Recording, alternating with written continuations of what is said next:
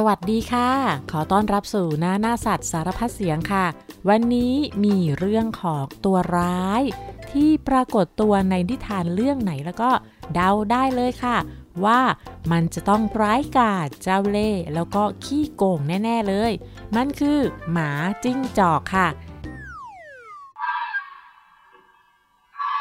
ซึ่งพวกเรานะคะจะรู้จักมันผ่านนิทานต่างๆ มากมายเลย แล้วก็แทบจะไม่รู้จักตัวจริง ๆ ของมันเลยค่ะ ว่าแท้จริงแล้วหมาจิ้งจอกนั้นเป็นอย่างไร จะขี้โกงเจ้าเล่ห์แล้วก็ร้ายกาจจริงไหม ป้าแวนด้าเองเนี่ยรู้จักหมาจิ้งจอกผ่านการ์ตูนแล้วก็นิทานค่ะ เราก็รู้แค่ว่ามันเป็นหมาที่มีหูใหญ่ หน้าแหลม แล้วก็ตัวสีแดงค่ะและเมื่อค้นหาข้อมูลของหมาจิ้งจอกไปก็พบว่า มันเป็นหมาที่มีความแปลกแล้วก็พิเศษกว่าหมาอื่นๆ ในโลกนี้ค่ะ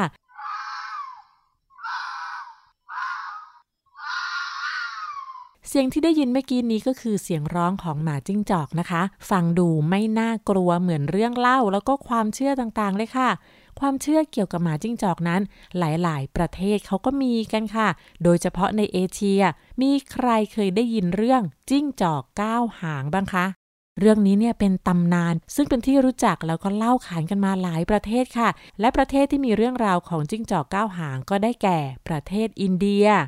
จีน ญี่ปุ่น และเกาหลีค่ะ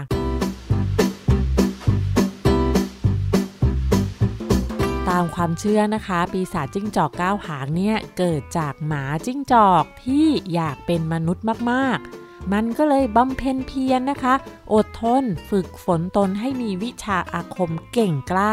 ที่จะสามารถแปลงกายได้ และเมื่อบำเพ็ญเพียรครบ 100 ปี มันจะมีหางเพิ่มมาอีกหนึ่งหาง และเมื่อบำเพ็ญเพียรครบ 9 หางเมื่อไหร่ มันก็จะมีอำนาจวิเศษ มีชีวิตเป็นอมตะ หมายความว่าไม่มีวันตายค่ะ แล้วก็ยังแปลงร่างเป็นมนุษย์ได้ด้วย เขาว่ากันว่าประเทศอินเดียนั้นเป็นประเทศแรก ที่มีตำนานปีศาจจิ้งจอกก้าวหางค่ะ ซึ่งเกิดขึ้นตั้งแต่สมัยอินเดียโบราณค่ะ เรื่องก็มีอยู่ว่า ปีศาจได้แปลงร่างเป็นสาวสวย จนทำให้เจ้าชายหลงรักหลงขนาดที่ว่าเชื่อทุกอย่างที่ปีศาจบอก แล้วก็ยุให้เจ้าชายสังหารพระราชาที่เป็นพ่อของตัวเอง แต่พระราชาก็รู้ทันค่ะ ก็เลยให้คนที่มีวิชาอาคมเก่งๆ มาต่อสู้ แล้วก็ขับไล่ปีศาจจิ้งจอกก้าวหาง จนต้องหนีออกจากพระราชวังที่อินเดีย แล้วเรื่องก็เล่าต่อกันว่า จิ้งจอกก้าวหางนั้นหลังจากออกมาจากที่อินเดีย มันก็เดินทางมาที่ประเทศจีนค่ะ โดยแปลงร่างเป็นสนมสาวงาม ที่ทำให้ฮ่องเต้หลงไหล หลงไหลจนไม่ทำงานทำการใดๆ แล้วก็ขูดรีดเงินภาษีจากประชาชนเพื่อจะเอาเงินนั้นมาให้เจ้าจิ้งจอกก้าวหางเนี่ยใช้ชีวิตอย่างหรูหราสุขสบาย จนกระทั่งมีสงครามต่อสู้กับสวรรค์ทำให้บ้านเมืองพังพินาศ และในที่สุดก็ถูกจับได้แล้วก็ถูกขับไล่จากจีนค่ะ และหลังจากนั้นเขาก็เล่ากันว่าเจ้าจิ้งจอกก้าวหาง มันก็เดินทางมาที่ญี่ปุ่น ที่ญี่ปุ่นเนี่ยมันแปลงร่างเป็นหญิงสาวสวยที่งดงาม จนถูกอกถูกใจจักรพรรดิและมันก็ได้สูบพลังชีวิตของจักรพรรดิจนร่างกายพายพร้อมสุดโทมและเมื่อมีคนรู้ว่าสาวงามผู้นั้นคือ ปีศาจจิ้งจอกก้าวหางแปลงตัวมา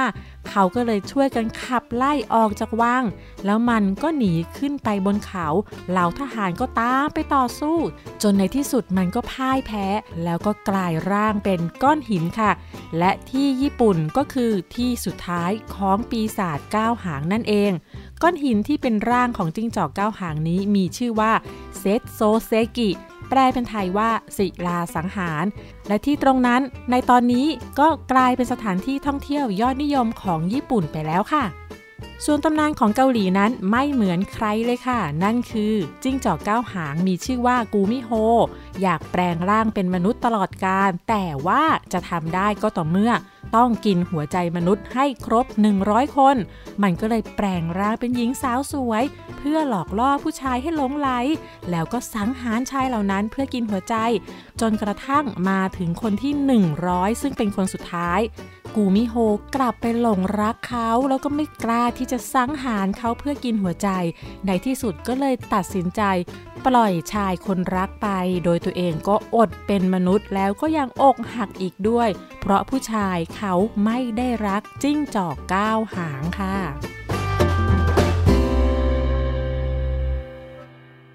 นั่นคือตำนานปีศาจหมาจิ้งจอกก้าวหางที่ร้ายกาจฉลาดแล้วก็เจ้าเล่ห์ค่ะ ไม่เพียงเท่านั้นนะคะ ในนิทานต่างๆ โดยเฉพาะนิทานอีสปหมาจิ้งจอกก็เป็นตัวร้ายยืนหนึ่งตลอดการนั่นก็เลยทำให้อยากจะรู้นะคะว่าจริงๆแล้ว เจ้าหมาจิ้งจอกเนี่ยมันเป็นสัตว์ที่มีนิสัยจอมวางแผน แล้วก็เจ้าเล่ห์เหมือนในนิทานหรือเปล่า เรื่องนี้ขอถามลุงหมอเกษตรนายสัตวแพทย์เกษตรสุเตชะค่ะ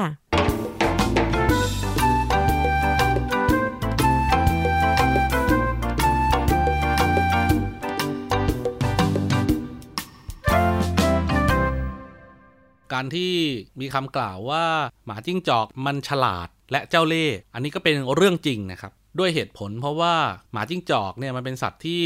ออกล่าด้วยตัวเดียว ด้วยตัวมันเองเท่านั้น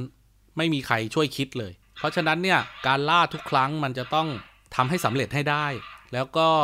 ทำยังไงก็ได้ให้ตัวเองเนี่ยมีอาหารกินในทุกครั้งที่เริ่มหิว โดยเฉพาะช่วงฤดูหนาวที่มีหิมะตกตลอดเวลา แล้วก็อาหารก็หายาก หมาจิ้งจอกเป็นสัตว์ที่ปรับตัวแล้วก็คิดซับซ้อน แล้วก็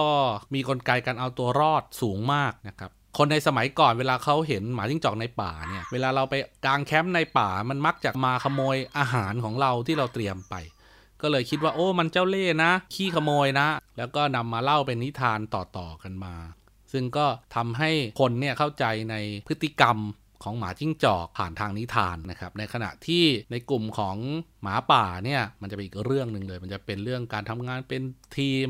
มีความรุนแรง มีการปกครองภายในฝูง เพราะนั้นเนี่ยเวลาเราอ่านเรื่องหมาจิ้งจอกจากในนิทานเนี่ยส่วนใหญ่ก็จะมีเขาโครงเรื่องจริงว่ามันเจ้าเล่ห์นะครับแต่ทั้งหมดเนี่ยล้วนแล้วแต่เป็นนกลไกการเอาตัวรอดตามธรรมชาตินะครับหรือเราเรียกอย่างว่าการคัดเลือกตามธรรมชาติ ผู้แข็งแกร่งและปรับตัวได้ดีที่สุด ก็จะอยู่รอดและวิวัฒนาการต่อไปครับโอเคลุงหมอครับหมาจิ้งจอกกับหมาป่ามันเหมือนและต่างกันยังไงครับ หมาป่าแล้วก็หมาจิ้งจอกเป็นสัตว์ในตระกูลเดียวกันนะครับ หรือว่ากลุ่มเดียวกันก็คือกลุ่มหมา มันก็เป็นกลุ่มเดียวกันกับหมาที่เราเลี้ยงอยู่ตามบ้าน ไม่ว่าจะสายพันธุ์ใดก็ตาม มันก็มีเริ่มต้นมาจากทั้งหมาป่าทั้งหมาจิ้งจอกนี่แหละครับ แต่ว่าในธรรมชาติเนี่ย มันก็ได้แบ่งแยกออกจากกันตามสายวิวัฒนาการ ก็คือหมาป่าเนี่ยเป็นคำในภาษาอังกฤษว่า wolf นะครับ มักจะใช้ในหมาที่ตัวใหญ่ ออกล่าหากินเป็นฝูง แล้วก็มีพฤติกรรมความสัมพันธ์ในครอบครัว แน่นแฟ้น มีการแบ่งลำดับชั้นทางสังคมในครอบครัวเดียวกันนะครับ โดย จ่าฝูงเนี่ยก็คือ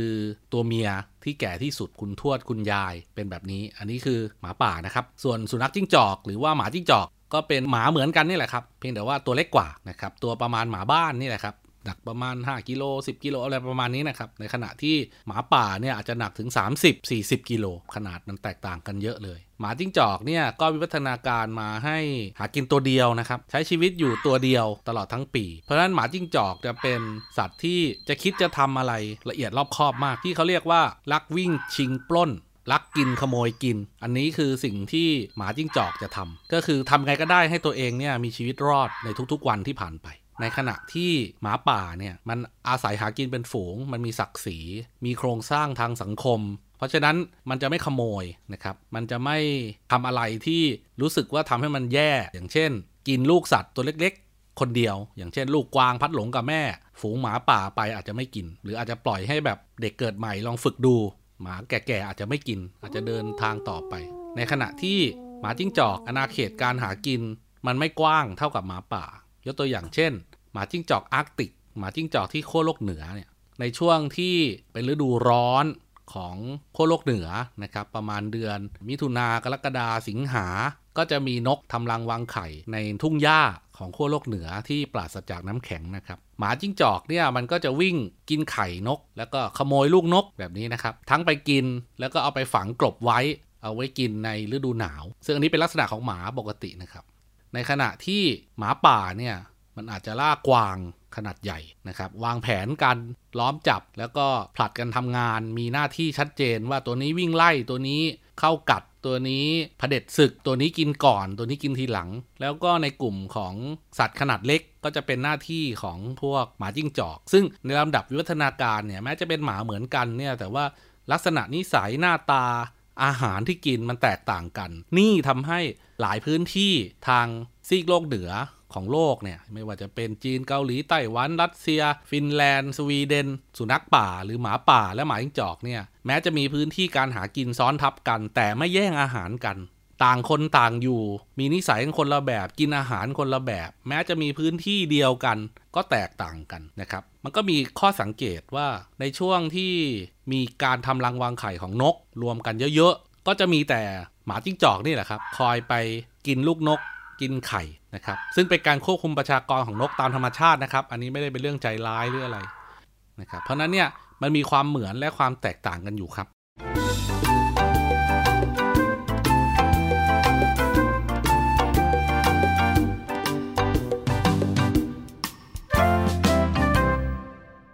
และเราก็ได้รู้จักนิสัยใจคอของเจ้าหมาจิ้งจอกกันไปแล้วนะคะ เรื่องราวของหมาจิ้งจอกที่จะเล่าต่อไปนี้ก็คือ เรื่องราวของหมาจิ้งจอกต่างๆ ที่อาศัยอยู่บนโลกใบนี้ ไม่ใช่หมาจิ้งจอกที่อยู่ในการ์ตูน ในนิทาน หรือว่าในตำนานใด ๆ ค่ะ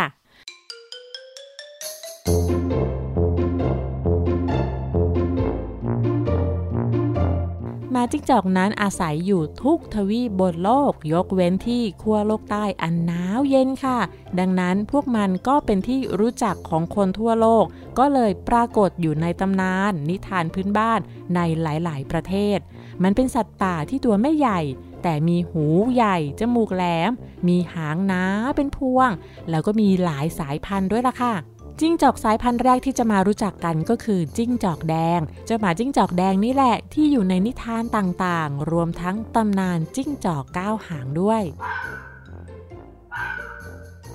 ซึ่งเป็นหมาจิ้งจอกที่มีขนาดใหญ่ที่สุด แล้วก็ยังพบเจอได้บ่อยที่สุดด้วย จิ้งจอกแดงนั้นอยู่ตั้งแต่ซีกโลกเหนือไปจนถึงประเทศออสเตรเลีย ซึ่งอยู่ซีกโลกใต้ค่ะมันมีรูปร่างหน้าตาคล้ายกับหมาทั่วไป แต่ว่ามีขนาดเล็กกว่า ขนตามลำตัวมีสีเทาแดง หรือสีน้ำตาลแดง บางตัวอาจจะมีสีน้ำตาลส้ม สีขนในบริเวณปลายหูและที่ขามีสีดำค่ะ จุดเด่นของจิ้งจอกแดงก็คือ ความกระฉับกระเฉง ปราดเปรี้ยวว่องไว และมันกระโดดได้สูงถึง 2 เมตรเลยล่ะค่ะ wow! เมื่อก่อนนะคะที่ออสเตรเลียไม่มีหมาจิ้งจอกแดงนะคะ แต่เมื่อราวๆ 150 ปีที่แล้ว ได้มีการนำหมาจิ้งจอกแดงเข้ามาในประเทศออสเตรเลียค่ะ โดยชาวอังกฤษที่ย้ายถิ่นฐานมาอยู่ที่ออสเตรเลียค่ะ พวกเขานำเข้ามาเพื่อที่จะเล่นเกม เกมที่เล่นก็คือเกมล่าหมาจิ้งจอกแดง เหมือนที่เคยเล่นสมัยอยู่ที่ประเทศอังกฤษค่ะ แล้วก็มีบางตัวที่รอดชีวิต พวกมันก็ออกลูกออกหลานกระจายไปอาศัยอยู่ในทุกทุกที่ค่ะ แล้วก็ออกล่าสัตว์พื้นเมืองหลายชนิดของออสเตรเลียเป็นอาหาร เช่น สัตว์ที่มีกระเป๋าหน้าท้องขนาดเล็กนะคะ จนทำให้สัตว์พื้นเมืองเหล่านั้นสูญพันธุ์ไปในที่สุดค่ะ ปัจจุบันนี้นะคะคาดว่ามีประชากรหมาจิ้งจอกแดงในออสเตรเลียประมาณ 10 ล้านตัวค่ะ พวกมันสามารถปรับตัวให้เข้ากับสภาพแวดล้อมต่างๆ ได้เป็นอย่างดีค่ะ อยู่ได้ในทุกทุกที่ไม่ว่าจะเป็นป่าสน ป่าเบญจพรรณพื้นที่แห้งแล้งแบบทะเลทราย พื้นที่เกษตรกรรมตามสวนตามไร่มันก็อยู่ได้ แล้วก็สามารถกินอาหารได้หลากหลาย ไม่ว่าจะเป็นหนู กระต่าย นกแมลง แม้แต่นอนชนิดต่างๆ บางครั้งมันก็กินผักแล้วก็ผลไม้ได้ด้วยค่ะ และหมาจิ้งจอกที่มีขนาดเล็กที่สุดก็คือ หมาจิ้งจอกเฟนเนกหรือหมาจิ้งจอกทะเลทรายค่ะ เจ้าเฟนเนกเนี่ยเป็นสัตว์ในตระกูลหมาที่มีขนาดเล็กที่สุดในโลกด้วยนะคะ ขนาดตัวเมื่อโตเต็มที่แล้วเนี่ยมีน้ำหนักเพียง 1.75 กิโลกรัมเท่านั้นเองค่ะ เรียกว่าตัวจิ้วเดียว มันมีขนสีน้ำตาลเหลืองตลอดทั้งตัว มีตากลมๆ สีดำน่ารักมาก ๆ มีจุดเด่นที่เห็นได้ชัดก็คือ ใบหูที่ยาวแล้วก็ใหญ่มากเลย บางตัวนะคะอาจจะยาวได้ถึง 15 เซนติเมตร ซึ่งเทียบกับขนาดตัวที่มีความยาวเพียง 24-40 เซนติเมตรเนี่ย หูของมันนั้น ยาวเกือบจะครึ่งตัวเลยค่ะ หมาจิ้งจอกเฟนเนกอยู่ทางตอนเหนือของทวีปแอฟริกา โดยอาศัยอยู่ในทะเลทราย แล้วก็หากินในเวลากลางคืน อาหารหลักของมันก็คือมแมลงชนิดต่างๆ มันมีหูขนาดใหญ่ที่ได้ยินเสียงดีมากๆเลย ได้ยินกระทั่งเสียงมแมลงที่เคลื่อนไหวอยู่ในใต้ดินค่ะ ทำให้มันรู้ว่ามีมแมลงอยู่ตรงไหน แล้วมันก็จะไปขุดคุ้ยหากินตรงนั้น นอกจากนั้นแล้วนะคะ มันยังสามารถกินสัตว์ที่มีขนาดเล็ก แล้วก็กินไข่นก รวมทั้งกินผลไม้ได้ด้วยล่ะค่ะ ด้วยความที่มันตัวเล็กนะคะ มันก็เลยเป็นเหยื่อของนักล่าที่มีขนาดใหญ่กว่า แต่ว่าร่างกายของมันนั้นแคล่วคล่องว่องไว แล้วก็กลมกลืนไปกับทะเลทรายค่ะ เช่น สีขนของมันเนี่ยเป็นสีน้ำตาลเหมือนกับสีของทรายทำให้อำพรางตัวได้ดีในทะเลทราย แล้วขนที่อุ้งเท้าก็จะหนา เหมาะสำหรับใช้เดินบนผืนทรายที่ร้อนระอุได้ นั่นก็ทำให้มันสามารถเอาตัวรอดจากนักล่าได้ค่ะ นอกจากนี้ขนของมันก็ยังหนาหนากว่าสัตว์อื่น ๆ ที่อยู่ในทะเลทรายอีกด้วย ซึ่งขนนั้นจะทำหน้าที่สะท้อนความร้อนจากแสงแดดในเวลากลางวันออกไป ส่วนตอนกลางคืนก็จะทำหน้าที่สะสมความอบอุ่นไว้เพื่อต่อสู้กับความหนาวเย็นค่ะ และด้วยรูปร่างหน้าตาน่ารักแล้วก็มีขนาดเล็กจิ๋วจึงทำให้ทุกวันนี้หมาจิกจอกเฟนเนกกลายเป็นสัตว์เลี้ยงของมนุษย์ที่หลายคนชื่นชอบค่ะ นอกจากสองชนิดที่เล่าให้ฟังแล้วนะคะ ก็ยังมีหมาจิ้งจอกหูค้างคาวด้วย มันอยู่ทางตอนใต้และทางตะวันออกของแอฟริกาค่ะ อาศัยอยู่ในทุ่งหญ้าสวรรค์นามีลำตัวสีน้ำตาลเทา ยกเว้นขาทั้ง 4 แล้วก็ใบหน้า ปลายหางและใบหูเป็นสีดำค่ะ เป็นหมาจิ้งจอกที่มีขนาดเล็กแล้วก็ไม่ดุร้ายด้วย มีน้ำหนักประมาณ 3-5 กิโลกรัมเท่านั้นเอง จุดเด่นของมันก็คือ หูที่ยาวแล้วก็ใหญ่มากๆ ซึ่งดูแล้วคล้ายกับค้างคาว ซึ่งก็เป็นที่มาของชื่อค่ะ ต่อไปก็คือ หมาจิ้งจอกอาร์กติก หรือหมาจิ้งจอกขั้วโลก หรืออีกชื่อหนึ่งก็คือ หมาจิ้งจอกหิมะค่ะ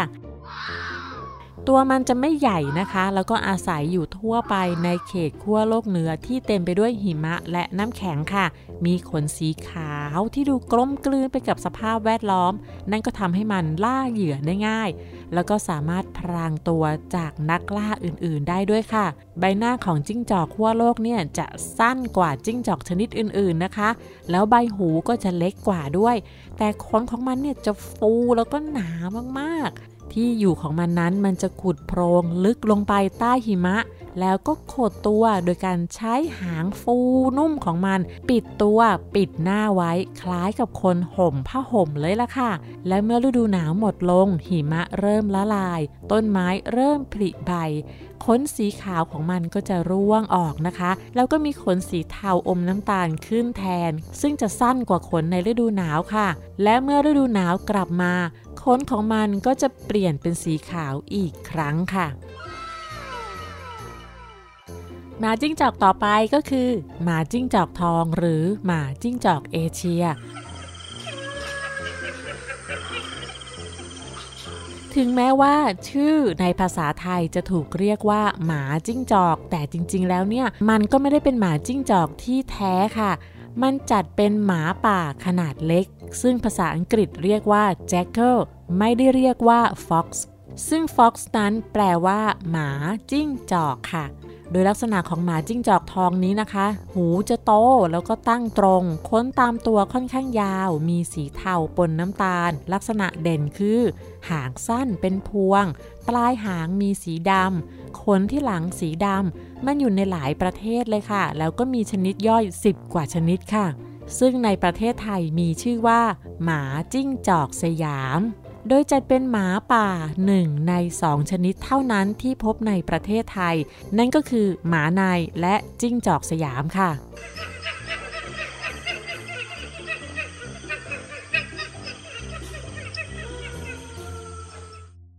ที่ฟังมาทั้งหมดนะคะ ก็ไม่เห็นว่าเจ้าหมาจิ้งจอกมันจะร้ายกาจหรือว่าน่ากลัวเลย กลับเห็นว่ามันนั้นมีความพิเศษแล้วก็แตกต่างกว่าหมาอื่นๆ ตั้งเยอะค่ะ เช่น มันสามารถกินอาหารได้หลากหลายมากๆ ถึงแม้ว่ามันจะเป็นนักล่าที่ปราดเปรี้ยวว่องไวในการจับนก หนู กบกระต่ายกินได้ แต่มันก็ยังกินแมลงต่างๆ ได้ กินหนอน กินปลวก กินไส้เดือนก็ได้ แล้วก็ยังกินผักได้ทุกชนิด รวมทั้งผลไม้แล้วก็เบอร์รี่ด้วยค่ะ แล้วมันก็มีดวงตาที่คล้ายกับแมวมากกว่าที่จะเหมือนหมาทั่วไปค่ะ นั่นก็คือมีรูม่านตาที่เป็นลักษณะยาวรี เป็นแนวตั้ง ซึ่งช่วยในการมองเห็นตอนกลางคืน ถึงแม้ว่าพวกมันจะตัวเล็ก แต่ว่ากล้าหาญแล้วก็ปรับตัวได้เป็นอย่างดี และมีขนที่สวยงามด้วยค่ะ ความสวยงามของขนของมันทำให้มนุษย์อยากได้ค่ะ แล้วก็ส่งผลให้เจ้าหมาจิ้งจอกหลายตัว ถูกมนุษย์ล่า เพื่อนำขนนุ่มๆ หางฟูๆของมันไปเป็นเสื้อผ้าให้ตัวเองค่ะ เมื่อถึงตรงนี้แล้วก็ยิ่งทำให้รู้สึกว่า แท้จริงแล้วนะคะ เจ้าหมาจิ้งจอกเนี่ยเป็นสัตว์ที่ฉลาด น่ารัก ระวังตัว แล้วก็น่าทนุถนอมมากกว่าที่จะเป็นวายร้ายเจ้าเล่ห์แล้วก็ขี้โกงค่ะ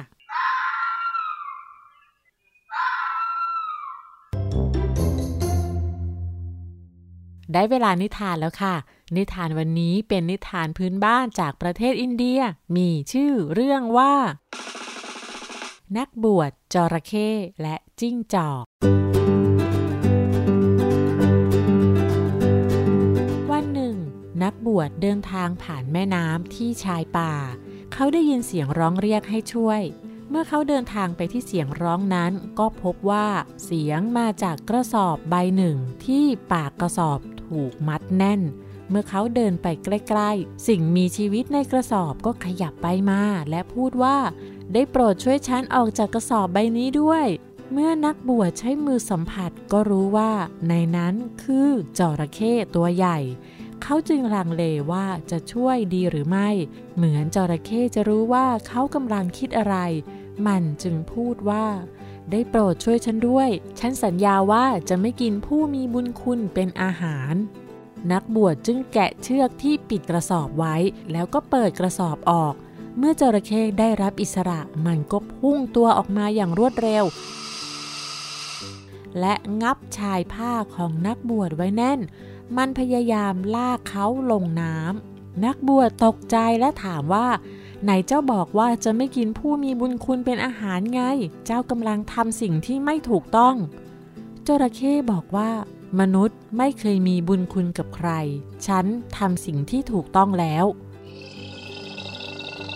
นักบวชจึงบอกว่า นั่นเป็นความคิดของเจ้าแต่เพียงผู้เดียว เจ้าลองไปถามสิ่งอื่นๆดูก็ได้ว่าสิ่งที่เจ้าทำนั้นมันถูกต้องหรือไม่จระเข้ตอบว่าได้ แต่ฉันให้ถามแค่สามครั้งเท่านั้น และทั้งสองก็เริ่มเดินทาง สิ่งแรกที่เขาพบก็คือ ต้นมะม่วง นักบวชเล่าเรื่องราวทั้งหมดให้ฟัง และถามต้นมะม่วงว่า เจ้าตอบมาสิว่าสิ่งที่จระเข้ทำนั้นถูกต้องหรือไม่ มะม่วงก็ตอบว่า ตลอดชีวิตของพวกฉันที่ผ่านมา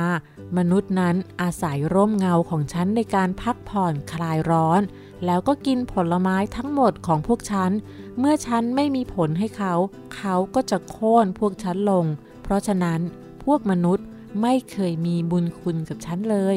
เจ้าทำสิ่งที่ถูกต้องแล้วล่ะ จระเข้จระเข้หัวเราะแล้วขอบคุณต้นมะม่วง ทั้งสองเดินทางต่อ พวกเขาพบวัวตัวหนึ่ง นักบวชจึงเล่าเรื่องราวทั้งหมดให้วัวฟัง และถามความเห็นของวัว วัวได้กล่าวว่า ฉันให้นมแก่มนุษย์ทำงานให้มนุษย์ แต่เมื่อแก่ตัวลง พวกเขาก็ทอดทิ้งฉัน พวกเขาไม่มีบุญคุณกับฉัน เจ้าอยากทำอะไรก็ทำซะจระเข้และตอนนี้พวกเขาก็ต้องการการตัดสินครั้งที่สามซึ่งเป็นครั้งสุดท้าย พวกเขาจึงเดินทางต่อไป ไม่นานก็พบกับหมาจิ้งจอก นักบวชเล่าเรื่องราวทั้งหมดให้หมาจิ้งจอกฟัง แล้วก็ถามคำถามว่าเขามีความเห็นเช่นไรหมาจิ้งจอกนิ่งคิดอยู่สักครู่ มันหรี่ตาข้างหนึ่ง แล้วพูดว่า ก่อนที่ฉันจะตอบคำถามของเจ้า เจ้าช่วยบอกฉันหน่อยได้ไหมว่าจระเข้ตัวใหญ่ขนาดนี้ เข้ามาอยู่ในกระสอบเล็กๆ ได้อย่างไร ฉันคิดว่ามันไม่น่าจะเป็นไปได้จระเข้ก็ตอบว่าเป็นไปได้สิ ฉันจะแสดงให้ดู แล้วจระเข้ก็คลานเข้าไปอยู่ในกระสอบ นักบวชรีบปิดปากกระสอบแล้วก็มัดเชือกอย่างแน่นหนาทันที แล้วเขาก็เดินออกไปจากตรงนั้นปล่อยให้จระเข้ส่งเสียงร้องขอความช่วยเหลือตามลำพัง เขาชวนหมาจิ้งจอกไปที่บ้านและบอกว่ามีของรางวัลจะตอบแทนให้ แต่หมาจิ้งจอกก็ปฏิเสธและบอกว่า ฉันแค่ทำในสิ่งที่ถูกต้องไม่ได้ทำเพราะต้องการสิ่งใดตอบแทน พูดจบหมาจิ้งจอกก็วิ่งหายเข้าไปในป่า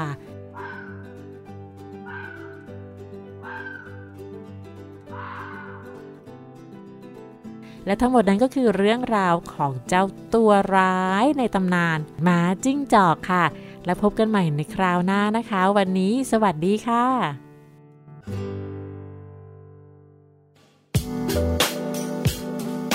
ติดตามรายการทางเว็บไซต์และแอปพลิเคชันของไทย PBS Podcast Spotify SoundCloud Google Podcast Apple Podcast และ YouTube Channel Thai PBS Podcast Thai PBS Podcast. View the world via the voice.